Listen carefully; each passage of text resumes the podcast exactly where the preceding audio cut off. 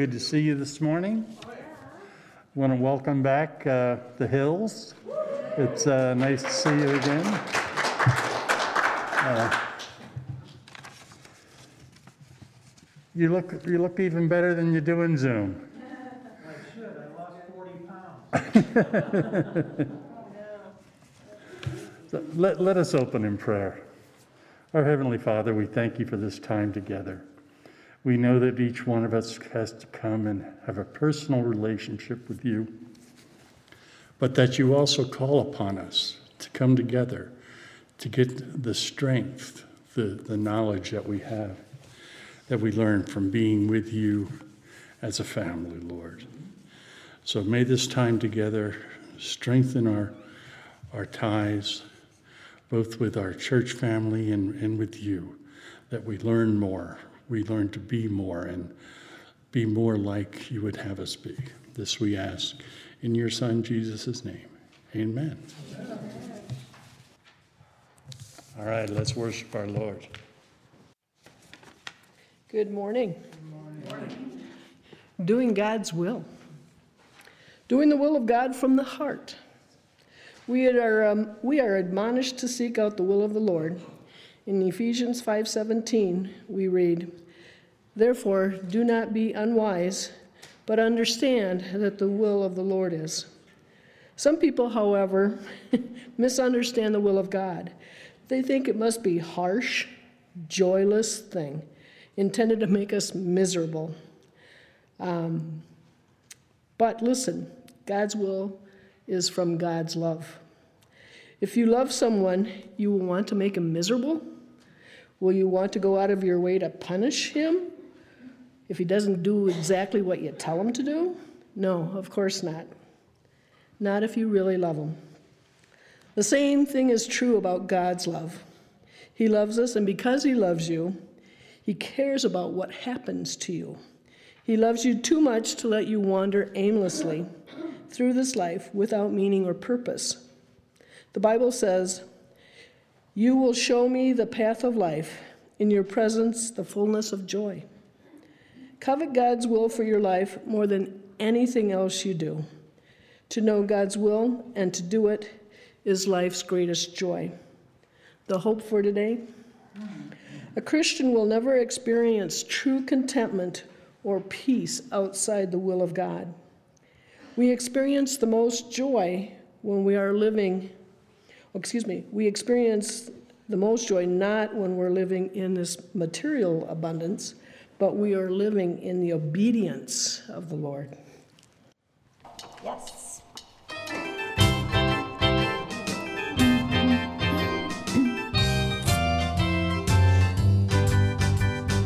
Great and mighty is the Lord our God.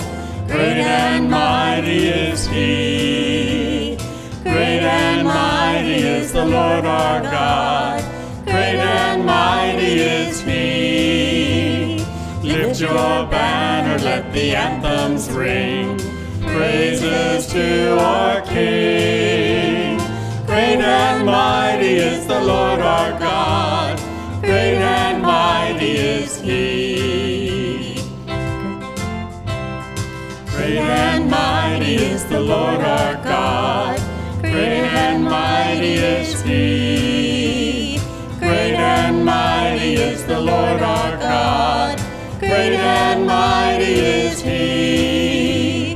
Lift your banner, let the anthems ring. Praises to our King. Great and mighty is the Lord our God. Great and mighty is He.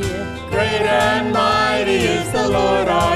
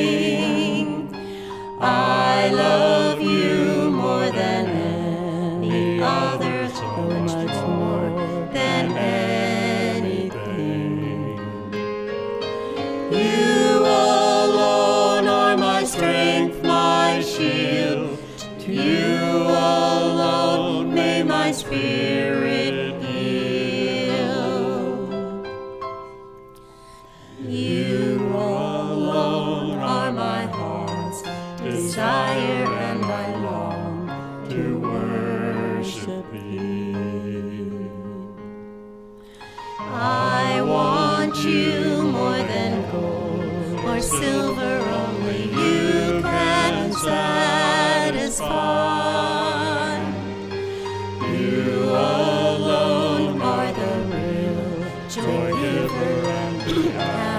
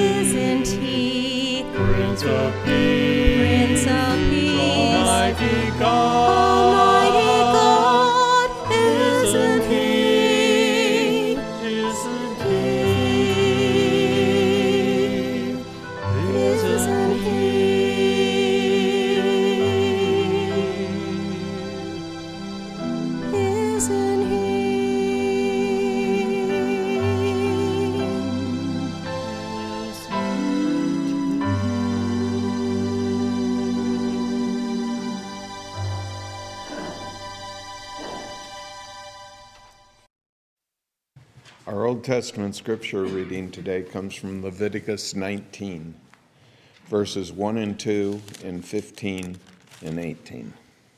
The Lord also said to Moses, Give the following instructions to the entire community of Israel. You must be holy because I, the Lord your God, am holy.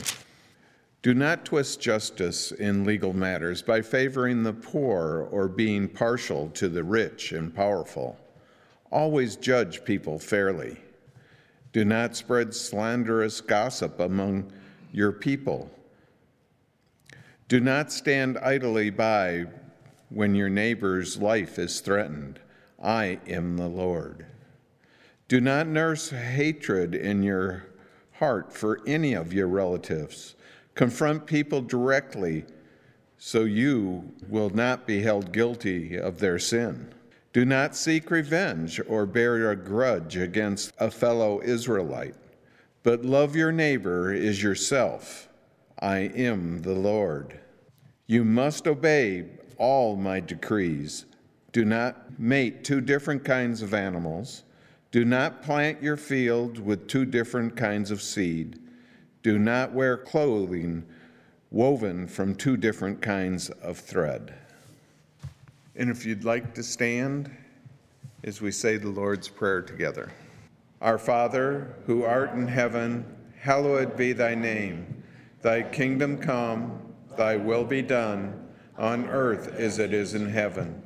Give us this day our daily bread, and forgive us our debts as we forgive our debtors and lead us not in temptation, but deliver us from evil. For thine is the kingdom, and the power, and the glory forever. Amen.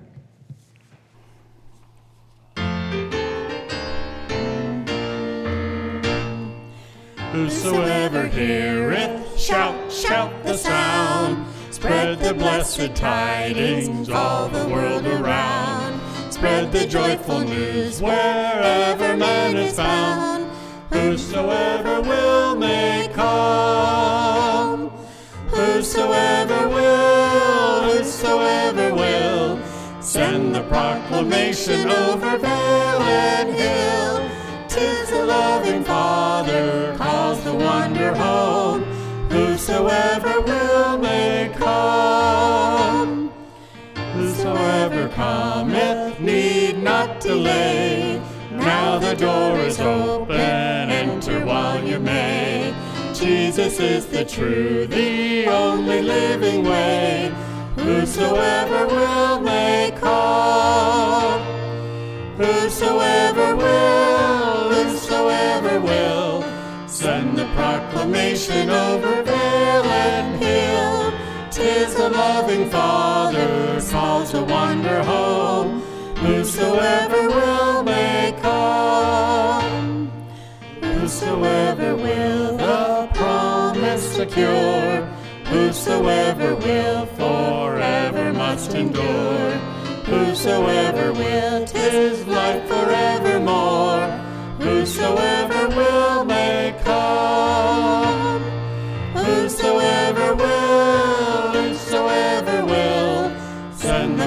the proclamation over vale and hill. Tis the loving Father who calls the wanderer home. Whosoever will may come. Whosoever will, whosoever will, send the proclamation over vale and hill. Tis the loving Father who calls the wanderer home. Whosoever will may come. Our New Testament reading comes from the Gospel of Matthew, chapter 22, verses 34 through 46.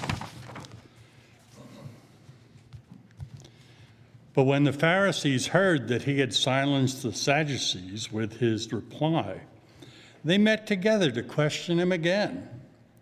One of them, an expert in the religious law, tried to trap him with this question Teacher, which is the most important commandment in the law of Moses? Jesus replied, You must love the Lord your God with all your heart, all your soul and all your mind. This is the first and greatest commandment. A second is equally important love your neighbor as yourself. The entire law and all the demands of the prophets are based upon these two commandments. Then, surrounded by the Pharisees, Jesus asked them a question What do you think about the Messiah? Whose son is he? They replied, he, He's the son of David. And Jesus responded, Then why does David, speaking under the inspiration of the Spirit, call the Messiah my Lord? For David said, The Lord said to my, to my Lord, Sit in the place of honor at my right hand until I humble your enemies beneath your feet. Since David called the Messiah my Lord, how can the Messiah be his son? No one could answer him. And after that, no one dared to ask him any more questions. Put them in their place, huh? Will you join me in the responsive reading? We bless you, son of seed and harvest, and we bless each other that the beauty of this world and the love that created it might be expressed through our lives and be a blessing to others, now and always. Amen. Let us pray. Heavenly Father, all belongs to you, all came from you, all originated from you. And we know you had your Son be the one to do this creations for you. And Lord, you have entrusted us. Lord, you, you love us enough to trust us with these gifts that, that are yours. But you call on us to give back, to share with others, to share your word, to share your love. So, Lord, as the gifts we give today, we ask that they be used for that purpose and that whoever sees them or receives them understands that they were given because of the love you have shown us. This we ask in Jesus' name. Amen. I'd like to talk to you this morning about, I think, a very, um, very important process um, in our spiritual walk, and that is about forgiveness. Um, that we, you know, we are called upon as believers to, to really adopt forgiveness as a way of life. Uh, not just, it's not just a one time thing, but a way of life. And that's what we're going to be talking about. And, you know, we all get hurt in life. And especially, you know, usually, I'm always by other people. Uh, and sometimes, unfortunately, by other Christians. And I imagine, you know, some of you here, probably all of you here, have had been hurt by other Christians. And that, it seems like that is most difficult for us uh, when we're hurt by other Christians. And if I were to ask you this morning, you know, share your stories of times when you've been forgiven, um, we probably will be here till next week, sharing all those stories. Uh, you know, there's a there's a, a whole lot of times. I mean, you know, that's just life. Life is going to be we're, we're going to get hurt. Uh, but I want to start out with a story from a friend of mine, uh, Chuy Perales. And Chuy and his family lived eight years in Pakistan as a missionary. Uh, Pakistan, as you know, is a really rough place, Afghanistan and Pakistan. And, and he lived, um, he said, two blocks from where the Taliban started. So it was a, it's a rough area. And in the Pashtun um, people group that he was ministering to is one of the roughest groups, one, roughest people groups in the world. Uh, it's really a rough people group. And in the Pashtun culture, shame is quickly dealt with. That's, that's part of, um, of, actually, of Eastern thought is shame and honor society. And Shame is quickly dealt with by, through revenge. uh, in order to restore honor to the family or tribe. And so when Chuy and his family first arrived in Pakistan, and this was quite a while ago, I, I, I can't tell you the years, at least 20, 25 years ago, something like that, they were in Pakistan. And um, they hired a young man to help around the house. And that was kind of common that, you know, you would hire, a, hire somebody to help you with household chores and so on. Well, one day they discovered that um, something was, a whole bunch of stuff was missing. And the boy wasn't around anymore. He didn't come back. And so they went, okay, I think we think it's him. And I remember one of the items was a, was a, a portable radio, you know, something a young man would just love. And so they went to the home of this boy and told his family that, you know, the stuff that's missing, told him what, what was missing, and said, you know, we're not sure, but we, we think it could be your son. And the parents said, no, no, no, our boy wouldn't do that. It's not our son, and so on. So he let it go. He said a few weeks later, there was a knock on the door, and here's the family. And the uncle has the boy and um, says, Can I come in? And they said, You know, Joey said, Come on in. And he brought the boy in and threw him on the floor and said, We found the stolen items in, uh, among our son's, you know, well, this would be the nephew's stuff. And he said, You know, in our culture, if, uh, if he is caught uh, both lying and stealing, then you can do whatever you want with that young man, um, including killing him. Um, and, and you know, that's, that's typical in that culture. And so Chuy, man of godly character, said, Let's be clear. You said I can do anything I want with this young man. And he said, Yes, you can do whatever you want. If you want to kill him on the spot, kill him. And then Chuy looked at him and he said, okay, I want to forgive him. And I'd like to have him come back to work with us in our home. Well, that just sent shockwaves through this culture, through this family, and in that community. And Chuy said that that one act did more uh, than everything else they did in their time of ministry in Pakistan, did more to um, impact the community in which they were living among the Pashtun. Forgiveness is powerful.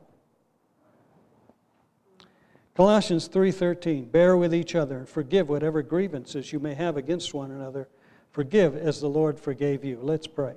Father, we thank you and we praise you this morning for this incredibly important topic. And I pray for the anointing of your Holy Spirit I pray that you'll speak to each and every one of us, Lord, with conviction where conviction is needed, where encouragement where encouragement is needed, where building up where building up is needed. Father, speak to us. Uh, may your Holy Spirit take what is said today and apply it to each and every one of our hearts. May there be something that we that that is said today, not just in the sermon, but in the whole service, Father. May there be something that will touch each and every heart here this morning. We pray in Christ's name. Amen.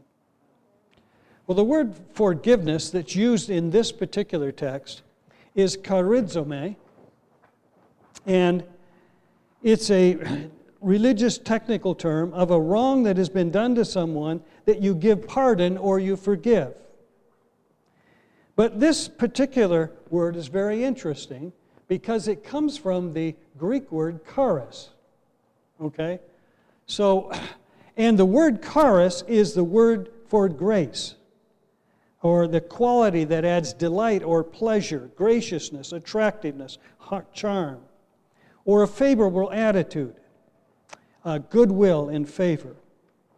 And one commentator, and I think he's right in this, he says that the word charizomai is short circuited when we, when we translate it as forgive. He said a better word is be gracious. So really what, you know, what it's saying is bear with each other and be gracious. Whatever grievances you may have against one another, be gracious as the Lord was gracious to you. And so you see it, it kind of changes it from just this, this one thing of I forgive to I forgive plus I come back with graciousness and mercy and, and, a, and a sense of forgiveness that, that continues. It's, it's a graciousness. Be gracious to them or show grace to them. There's another, uh, Romans 8 32 says, he, do, he who did not spare his own son, but gave him up for us all, how will he not also, along with him, and here's the same word used, graciously give us all things? So that's the kind of thing that we're talking about. Now, there's another word that's used, aphiemi, and that is uh, actually the word that's used more often, and that word is, means forgive, to pardon, cancel debts, that kind of stuff. And Matthew 6:12 is says, "Forgive us our debts as we've also forgiven our debtors," as we just as we just read. Okay, that's using this other word. So, who are we to forgive? Um, it says, "Forgive or be gracious then, as the Lord forgave or showed grace to you." We have been shown superabundant grace, and we're to extend superabundant grace to others. So who are we to forgive? Luke 6. I love this. I love this text when you really begin to look at it. But I tell you who hear me, love your enemies, do good to those who hate you, bless those who curse you, pray for those who mistreat you. If someone strikes you on one cheek, turn to him the other also. If someone takes your cloak, do not stop him from taking your tunic.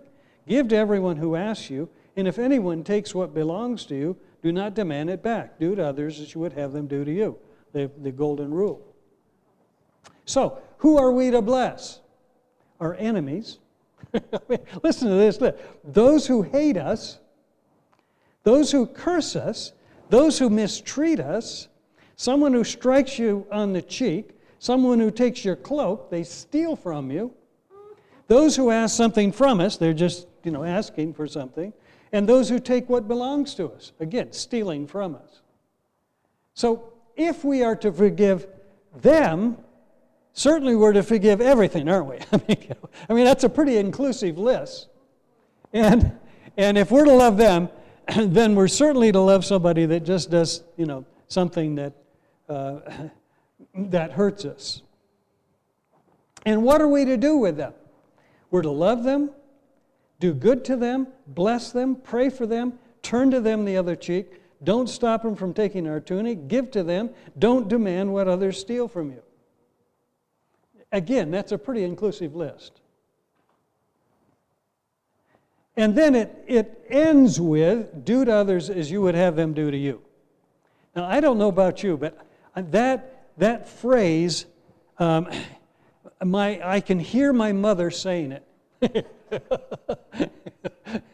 um, and I heard that. That was just that was a, a, phrase that my mother just drilled into me when I was growing up. Do unto others, you'd have them do do unto you. That's the golden rule. And I heard that over and over and over again. Matthew 7 12 says, So in everything, do to others what you would have them do to you, for this sums up the law and the prophets. Um, that everything that's written in the law, everything that's written in the New Testament, all the commands and all the things that, you know, that are given to us, they're all summed up in do unto others, you'd have them do unto you. Um, and love your, love your neighbor as yourself. Probably those two phrases uh, pretty much sum up all our relationships with other people. So, forgiveness then is meant to be a way of life, as I mentioned earlier, not an emotional experience. It's not an emotional thing that, you know, we have a we have a worship service and at the end of the service we ask you to come up and forgive and you, you know, maybe you cry and you forgive your aunt that, you know, did something to you. But rather it's a it's a way of life is what we're talking about. Because we're not talking about a one-time forgive somebody, we're talking about forgive and then be gracious to them even though they've hurt you, even though they're imperfect people. And we can forgive with God's help. It's a decision we make, a commitment we make to set our toward forgiveness or being gracious to those who have hurt us. So it's not just a passive kind of thing, it's a very active kind of uh, lifestyle of, of actively and continuously um, being gracious to other people, even the ones who have hurt us. So, offenses in life can become the catalyst for healing, spiritual growth, and the deepening of relationships, or they can become the stimulus for deep wounds, anger, bitterness, and destruction. Isn't that right? It, and it really depends on what we do with it. When we're hurt, what do we do with it? do we turn it around and forgive? Now, sometimes we need to go to the person and, and work things out and so on, but is our, is our underlying attitude and motive to forgive? Romans 5 3 through 5 says, Not only so, but we also rejoice in our sufferings, because we know that suffering produces perseverance, perseverance, character, and character, hope. So, the way, one of the chief ways, I believe, that God matures us as people of faith is that is, is through forgiveness and through that and the suffering that we the, you know the difficulty that we go through that produces perseverance perseverance character and character hope so i don't i believe that we cannot mature and will not mature as believers and have a godly character without times of suffering. Now, the concept of forgiveness flows through the entire Bible. And the greatest story was that the story of Joseph at the close of the book of Genesis. Joseph was the firstborn son of Rachel, Jacob's beloved wife, um, and uh, he, he was born, he was, uh, he was one of the last born in the of the brothers, and remember there were 12 brothers, he and his brother Benjamin were born to Rachel. And Rachel was the one that, that Jacob loved the most. He really loved uh, Rachel, but she couldn't conceive. She didn't conceive for a long time. Finally, she conceived, had Joseph, and then as she was dying, she gave birth to Benjamin. But the other brothers, and, and Jacob made a coat of many colors, so probably a very a very expensive, beautiful coat that he made for uh, Jacob as a, uh, you know, for him. And, but it was a symbolic that Jacob loved him more than all the others. And so the other brothers got jealous, of Joseph. And they sought to kill him. They talked about how, you know, what can we do with this guy, this young brother of ours? Um, and so they're out tending their sheep, out, you know, out somewhere. And they said, This is our opportunity. Uh, uh, Joseph came up, and uh, Jacob had asked Joseph to go check on the brothers and take them some snacks or whatever he was doing with it. And as Joseph is coming, the brothers say, This is our opportunity, let's kill him. And so they throw him down in a, uh, in a, in a, uh, in a lion's den, or in a, actually was in a, in a hole. And but Reuben, the oldest, finally talked the older brothers, the other brothers, into letting him go. Joseph was sold into slavery to a caravan of Ishmaelites going down into Egypt. And Joseph went through 13 years of real difficulty. Uh, part of that time, he was in a prison in Egypt.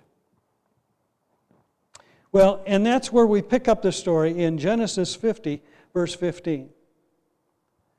When Joseph's brothers saw that their father was dead, they said, What if, oh, okay, now let me, let me fill a little more of this story.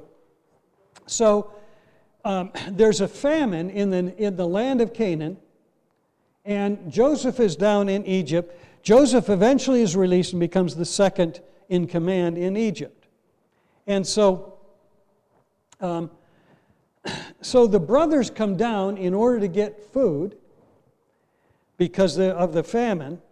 And it, you know, it goes on that eventually uh, Joseph reveals who he is. At first, he, he wouldn't, and, you know, he tried, he hid who he was.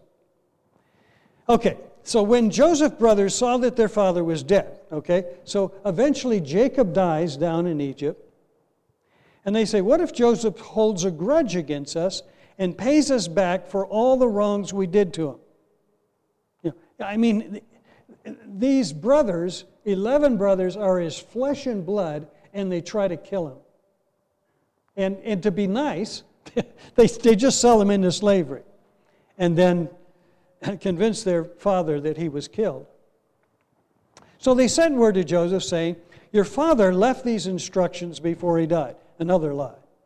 This is what you are to say to Joseph I ask you to forgive your brothers the sins and the wrongs they committed in treating you so badly.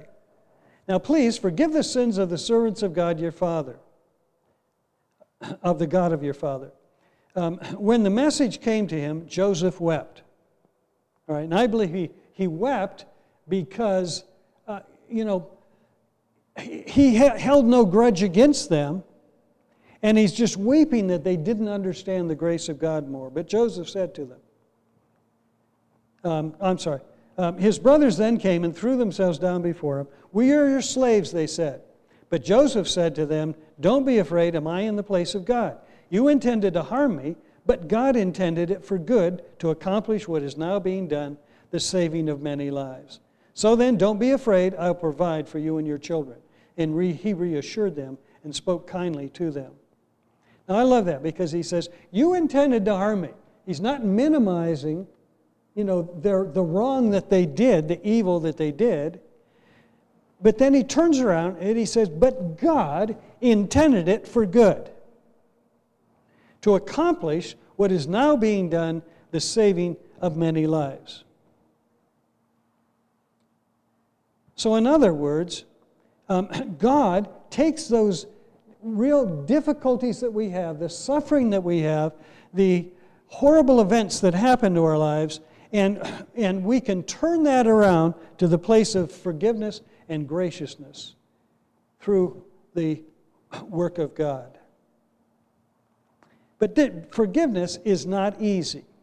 C.S. Lewis, and I love this statement, he says, Forgiveness is a lovely idea until you have something to forgive. Characteristic C.S. Lewis style. In other words, it's a great theory.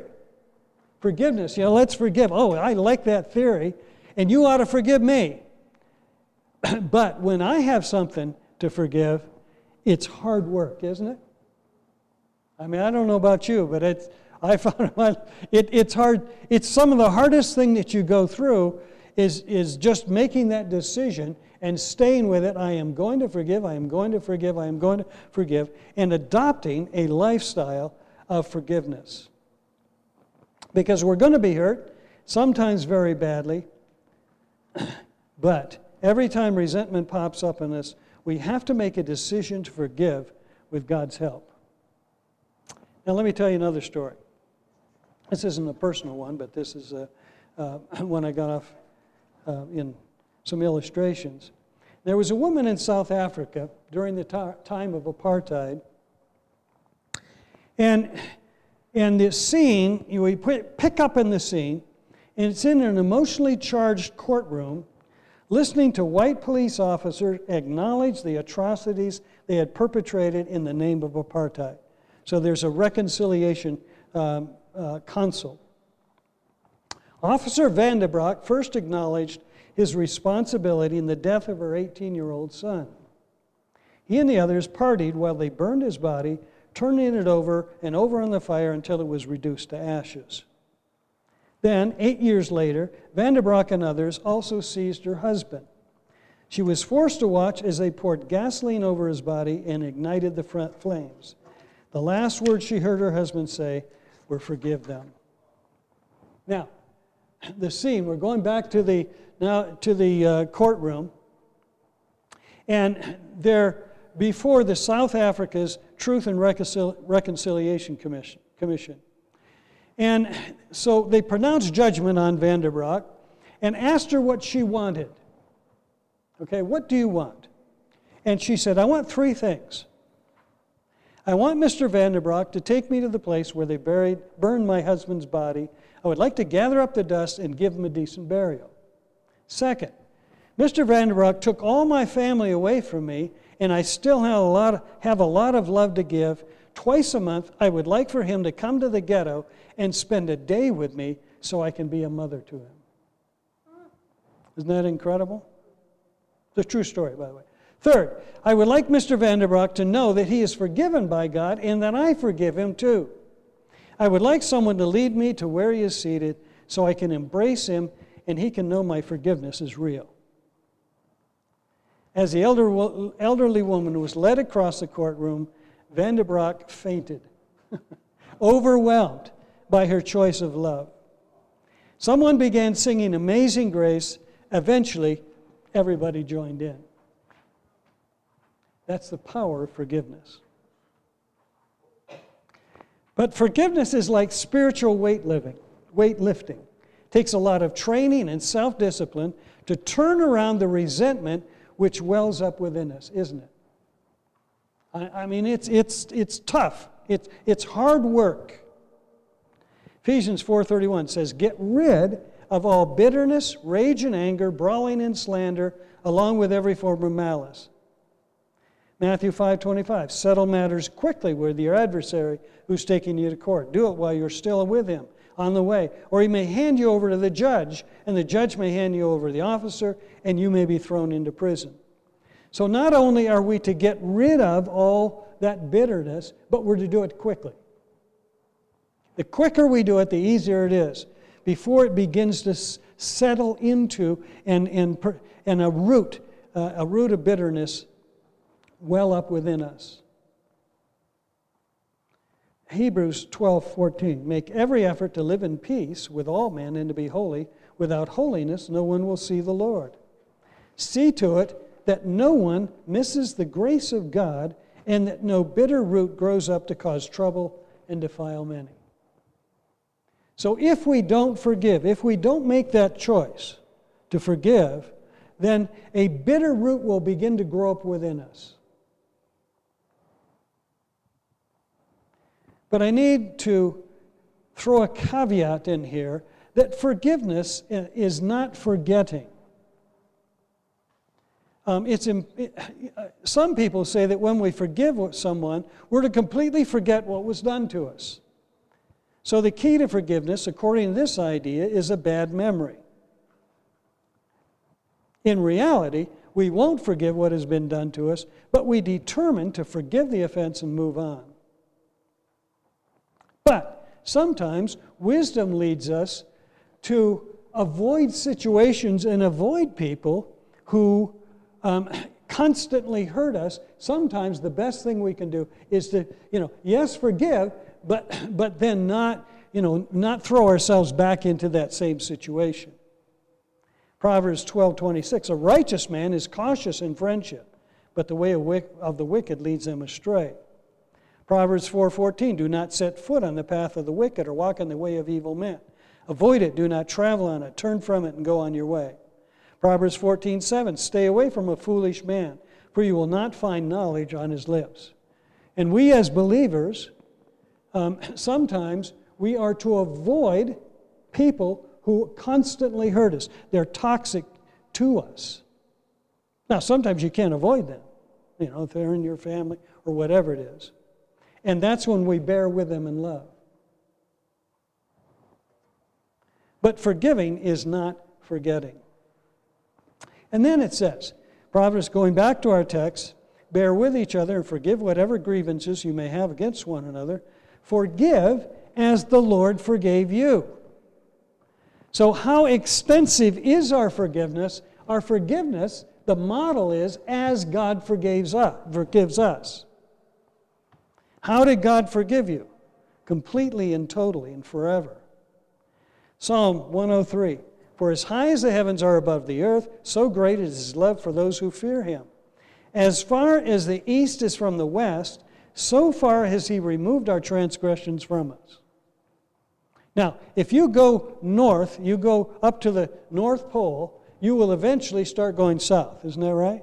If you go east, you never do go west. You just keep going east. So, as far as the east is from the west, it's, it's, it's infinite. You, you'll never get there. That's how far God removes our transgressions from us. We are forgiven completely and absolutely and totally. Ephesians 2:1 As for you, you were dead in your transgressions and sins in which you used to live when you followed the ways of this world and, and of the ruler of the kingdom of the air, the spirit who is now at work in those who are disobedient. All of us lived among them at one time, gratifying the cravings of our sinful nature and following its desires and thoughts. In other words, you were just like them. You know, we, we look out at people out there and say, you know, uh, Lord, I, I, hope I'm not like them. Well, you were. that, that, that's the whole thing of it. And then it says, like the rest, we were by nature objects of wrath. R.C. Sproul talks in his book, If There is a God, why are there atheists? And he says that um, he says that the true design of the gaze of God is to bring repentance, and by repentance, life. The threat of judgment is not a charade, but an ominous reality when there is no repentance. Then Sproul says. Okay, so he's talking about repentance and then forgiveness. When they sin, they all fear the gaze of God. In other words, um, when somebody, before somebody comes to Christ, and we were the same way, we feared the gaze of God. The worst thing that you can tell somebody is God sees all your life, everything that you do, every thought that you have, which is true. Um, and, and He absolutely and totally um, sees everything everything in your life. And then this phrase when they repent, they all desire to be known of God. Isn't that amazing? So before we repent, before we come to Christ, we fear the gaze of God. As soon as we repent and come to Christ, all we want to do is get to know Him better. Isn't that? I mean, you talk about a miracle. You know, we go from, from that which we feared the most to that which we desire the most. Just like that that simple act of repentance. When we repent and turn to God, we want to know Him better. That which was fearful and unmasking becomes our source of greatest joy, all because we really know who God is. That's the God who give, forgives us absolutely, totally, and completely. One of the greatest uh, discourses on forgiveness in the Bible is found in Jesus' words from Matthew 18 21 through 35. We're not going to read the whole thing, but we'll just summarize it. Peter comes to Jesus and he says, Lord, how many times shall I forgive my brother or sister who sins against me? Now, the Jewish response is seven times. So he says, up to seven times. Jesus answered, I tell you, not seven times, but 77 times. In other words, an infinite number of times because it's a lifestyle of being gracious, not just a one time event. Jesus then went on to tell the, parable of the unmerciful servant who had been forgiven of his enormous debt. Okay? He's in prison. His master calls him to account and says, um, you've, you've got to pay me your debt. That debt was 10,000 talents one talent was worth about 20 years of a day laborer's wages. All right? So 20 times 10,000 is 200,000 days of labor. I mean, that's a huge sum. And, and so the master says, All right, I forgive you. The servant turns right around and goes to one of his fellow servants and he insisted that the fellow servant pay him what he owed him, which was 20, um, which was 100 denarii, and the denarius was the usual day wage of a day laborer. So we're talking about huge debt versus 100 days of labor. And Jesus ends the parable with these words This is how my heavenly Father will treat you each of you, unless you forgive your brother or sister from the heart. Now, the point of the parable is not that God has forgiven us of so much that we certainly ought to forgive the, each other. The offenses no, I'm sorry. Par- point of the parable is that God has forgiven us so much that we certainly ought to forgive one another. If God forgave that much, then uh, for us, whatever somebody does to us is just pales in comparison with what God has forgiven us. The offenses of those who wronged us pale in comparison with our offenses toward God. And that's the whole idea. Forgive as the Lord forgave you. And let me close with another story. Lots of stories this morning. And uh, this one, again, is very personal to us. It's uh, a lady named Susanne Geske. And, and I'm going to quote um, the Wikipedia article, even though we know Susanne, but I'm going to read uh, just to get clarity on it. According to the human rights group International Christian Concern, all the troubles began on Easter morning, okay? So there five young Muslim men came to, it was uh, Aydin's, uh, had a church, and they came on Easter morning, and they met with Aydin afterward, and Necati is his name, and asked him, um, We'd like to come and, um, and meet with you, and is there a Bible study or something that we can come during the week? And they said, Oh, yeah, sure. We've got a Wednesday group, Wednesday morning. So on April 18, and by the way, that's, there was a, uh, yeah, go ahead. I think there's a, there's a picture of these five men, five young men. Okay, anyway. They're there. Okay, those are the actual men. And so, um, so on April 18, 2007, um, Necati, Uğur, and Tilmann were at a Bible study at the Zirve Publishing House in Malatya, Turkey. And these five young men who had been there at Easter came to that Bible study and after Aydin read a chapter from the Bible, the young men tied Yüksel, Aydin, and Geske's hands and feet to chairs as they videotaped their work on their cell phones. After, afterward, they heavily tortured them uh, and then slit their throats, and all three of them died. Now, as they're tied up, Gökhan Talas and um, a young man that we knew, we knew real well um, was worked for us in the Timothy Project. And he came with his wife to the office. Um, and they, he was late to the Bible study, and so he showed up, and he could hear something going on inside, so he called Uğur and asked him what's going on. Well, Uğur said, Oh, we're at a hotel, you know, we're fine. Uh, but, but Gökhan said, uh, I don't think they're fine. And so he called the police, and the police came, and they say that that's, it was after the police came that they slit their throats. Um, and, and the, the, of course, the murderers didn't get away because the police were right there. Well, soon after the murder of her husband, okay, let me explain this. Tilmann was German, and his wife, Susanne, uh, they, had, they were on the mission field there. And soon after she, that murder, a Turkish reporter asked her what her reaction to the murder was. And her, her response was that she forgave all five of those. This is, remember, this is right after this event happened. Her husband is dead, and she says, I forgive them. And it is said, uh, and that, that statement of hers just hit every Turkish newspaper. I remember well the event. Uh, hit every Turkish newspaper in the country.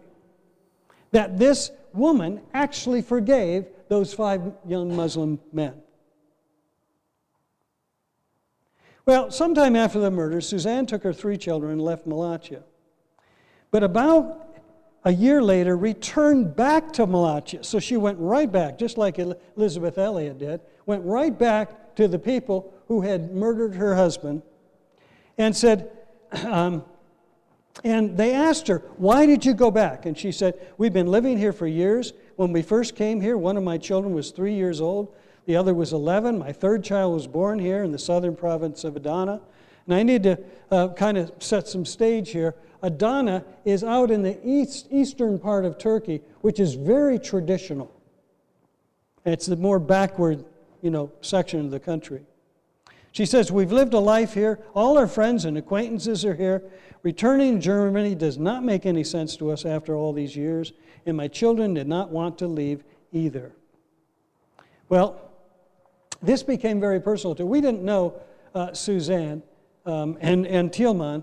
Uh, we knew Necati, but we didn't know, uh, we, we didn't know um, or, or uh, Susanne. But about a year later, um, we traveled back to Malatya in, in 2009 and met Susanne for the first time. Now, when we, you know, we, we, we knew we were going to Malatya and we, we went, there was a, a Bible study, and so we went to the Bible study. And going into that Bible study, I thought for sure, you know, I was going to, we were going to run across this woman that's kind of, you know, withdrawn and struggling with bitterness and this kind of stuff. And I was absolutely blown away. She was just beaming, radiant, vibrant, joyful, enthusiastic, with an incredible sense of humor. And I just thought at the time, that is the power of forgiveness. When we forgive, God can work His grace in our own lives. As God's people, we've been forgiven of a huge debt. So we need to turn that around and forgive as the Lord forgave completely and absolutely. You cannot and we cannot do this in our own strength. This is supernatural stuff. This is hard work. This is spiritual weightlifting.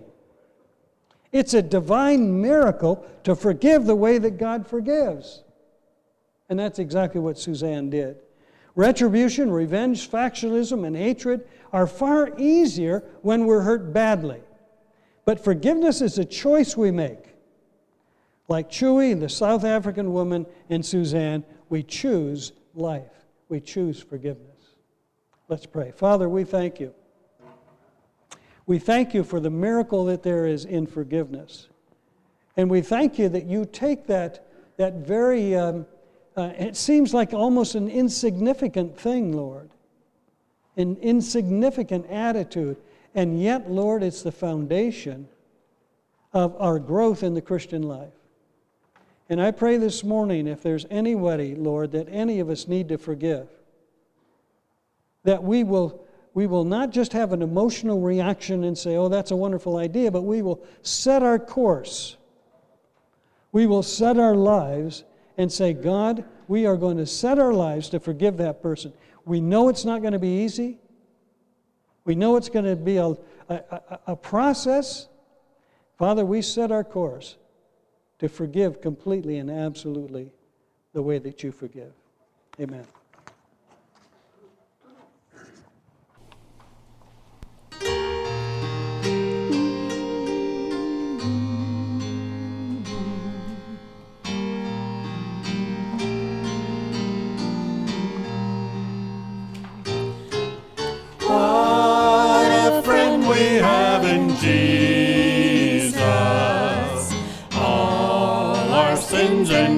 Discouraged,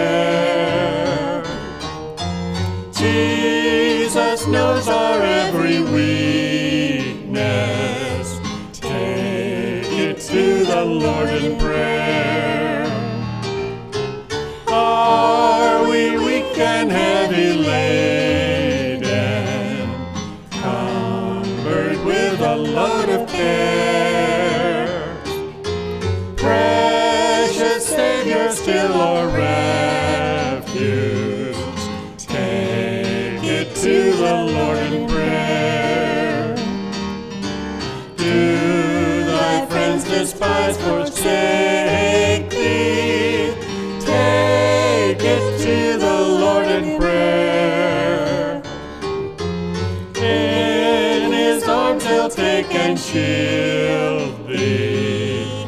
Thou wilt find a solace there. Thou wilt find a solace there. Let us pray. Heavenly Father, we thank you for the forgiveness you have given us. We thank you for the graciousness that you show us. Lord, let us take these lessons. Let us be forgiveful. Let us forgive. Let us be gracious. Let us not carry the burden of hate, the burden of anger. Lord, when we truly get to that same forgiveness and that same graciousness, as the stories we heard today about, about these folks, there was a great lifting of those burdens from them, Lord. So, and it was through that graciousness and forgiveness that you taught them. Lord, we, we want to remember that and make this a part of our everyday lives. This we ask in your Son, Jesus' name. Amen. Amen. God meet again.